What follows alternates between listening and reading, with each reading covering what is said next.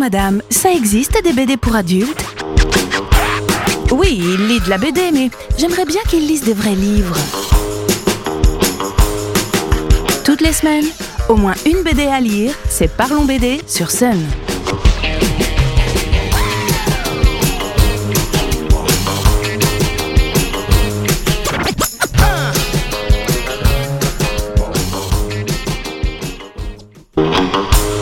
Les. À l'occasion de la sortie du nouveau Chabouté, auteur entre autres de Tout seul, Yellow Cab ou Henri Désiré Landru, intitulé Musée aux éditions Vent d'Ouest, je vais avoir le plaisir de revenir sur quelques BD qui mettent habilement en avant les œuvres d'art et notamment les endroits qui les hébergent.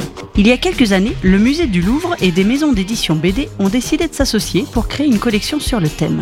L'idée était de laisser les auteurs ou autrices libres de raconter à leur manière leur vision d'une œuvre d'art en particulier ou de parler du Louvre plus généralement. De grands noms de la BD se sont pliés avec plaisir à l'exercice, tels que Nicolas de Crécy, Taniguchi, Isler ou Davodo, et ont permis à cette collection de devenir une référence en matière d'art et BD. Deux séries ciblent plus particulièrement un lectorat jeunesse. La première, qui est en fait un one-shot, est la BD d'Isabelle de Temps, Gaspard et la malédiction du prince fantôme chez Delcourt. Gaspard a 11 ans et il doit faire un exposé sur les hiéroglyphes, et ça tombe bien, son oncle travaille justement au musée du Louvre. Du coup, il peut y aller quand il veut et surtout profiter des moments calmes des fermetures. Sauf que très vite, il va tomber sur une jeune fille drôlement habillée et il se rend compte qu'il est le seul à la voir. Gaspard se retrouve plongé dans les mystères de la mythologie égyptienne et va devoir aider son amie à se défaire de la malédiction qui pèse sur elle. Isabelle de Temps, seule à la barre, illustre à merveille cette aventure fantastique ancrée dans le musée, grâce notamment à ses superbes couleurs aquarelles. Un récit à partir de 9-10 ans. Chamblin et Goalec ont aussi exploré les couloirs du musée, mais eux sous forme d'une série, Les Souris du Louvre. À l'instar de Gaspard, Milo est un privilégié car sa maman travaille au Louvre. Il est donc baigné dans l'art depuis tout petit et aime beaucoup partager sa passion avec ses camarades. Passionné aussi de photographie, Milo mitraille les différents départements du musée et découvre un jour sur un de ses clichés qu'une souris a l'air de l'observer. Le plus extraordinaire reste à venir quand le jeune garçon se rend compte qu'il peut communiquer avec l'animal et que ce dernier n'est pas seul loin de là.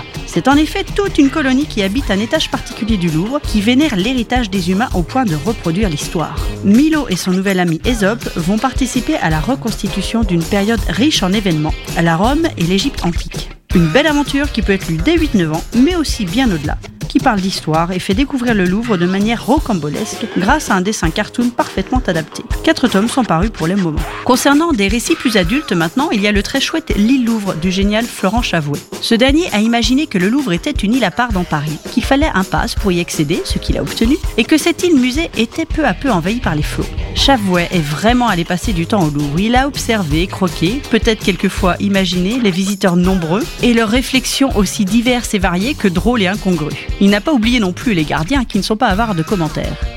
C'est là qu'on se rend compte que l'art amène de toute façon des réactions, qu'elles soient construites, inutiles, étonnées ou blasées. Mais ce qui fait le vrai intérêt de l'île Louvre est le talent graphique extraordinaire de son auteur. Chavouet utilise des crayons de couleur, c'est déjà pas banal. Il a pour habitude de littéralement remplir ses pages, mais genre du haut jusqu'en bas, que ce soit à l'aide du dessin ou bien des textes, sous forme de bulles ou tout simplement écrits en marge. Comme ça, on se dit que ça doit être illisible. Eh bien, pas du tout. Et c'est en ça que cet auteur est à part, son souci du détail jusqu'au boutiste, mais toujours limpide, fait que ses BD sortent du lot et méritent décidément d'être connus. L'île Louvre est donc une balade drôle et étonnante, aussi bien dans les textes que dans le graphisme. Un autre récit de la collection m'avait pas mal marqué lors de sa parution, celui de l'Axe, une maternité rouge. Grand spécialiste des histoires humaines, lisez le génial L'aigle sans orteil chez Dupuis, s'il vous plaît. L'Axe met ici en valeur une sculpture malienne du XIVe siècle, trouvée par un jeune ramasseur de miel qui décide de faire le voyage jusqu'en France pour la au Louvre, où elle sera à l'abri des islamistes extrémistes trop présents sur ces terres. Cette BD est l'histoire d'un combat pour la survie, d'une part d'un gosse migrant, je passe les dangers du voyage, et d'autre part d'une œuvre d'art, et donc de la culture face à ceux qui la détestent au point de l'éradiquer. L'axe a un dessin doux et une mise en couleur très légère, avec des tons souvent sépia qui vont trancher avec la dureté de certaines situations. Pour finir, parlons quand même de celui par qui commence cette chronique, Christophe Chaboutet, et sa BD Musée. Alors à la différence des autres, l'histoire ne se passe pas au Louvre mais au musée d'Orsay. L'auteur commence par nous plonger parmi les œuvres en montrant avec très peu de dialogue les réactions des visiteurs face à ou tout simplement les gens en promenade. Chabouté a cette particularité de manier avec brio le muet. Il sait, uniquement par ses dessins, créer une ambiance et faire s'exprimer ses personnages même sans dialogue. Tout commence donc tout doucement avec nos visiteurs et une les portes fermées, ce sont les œuvres d'art qui s'animent. Chacune reprend ses habitudes nocturnes. Au départ, on ne comprend d'ailleurs pas tout, mais toutes ont un but précis que l'on va découvrir au fur et à mesure du récit. Une série de bustes d'illustres personnages jouent les commères, une grande statue grecque erre mystérieusement, une femme sur un tableau attend patiemment de croiser cet humain et son chien dans la rue, sculpture et peinture se réveillent à la poudlard et finalement c'est un vrai feuilleton que Chaboutet construit, avec ses rebondissements, ses révélations, ses joies et ses peines. Ça dans un noir et blanc parfaitement maîtrisé comme à son habitude et un album ma foi bien sympathique à la clé. Comme en mai, fais ce qu'il te plaît, lire une bonne BD me paraît une bonne idée. En tout cas, je vous retrouve en juin pour la prochaine chronique et d'ici là, rendez-vous sur Sun. Parlons BD à réécouter en replay sur l'appli MySun.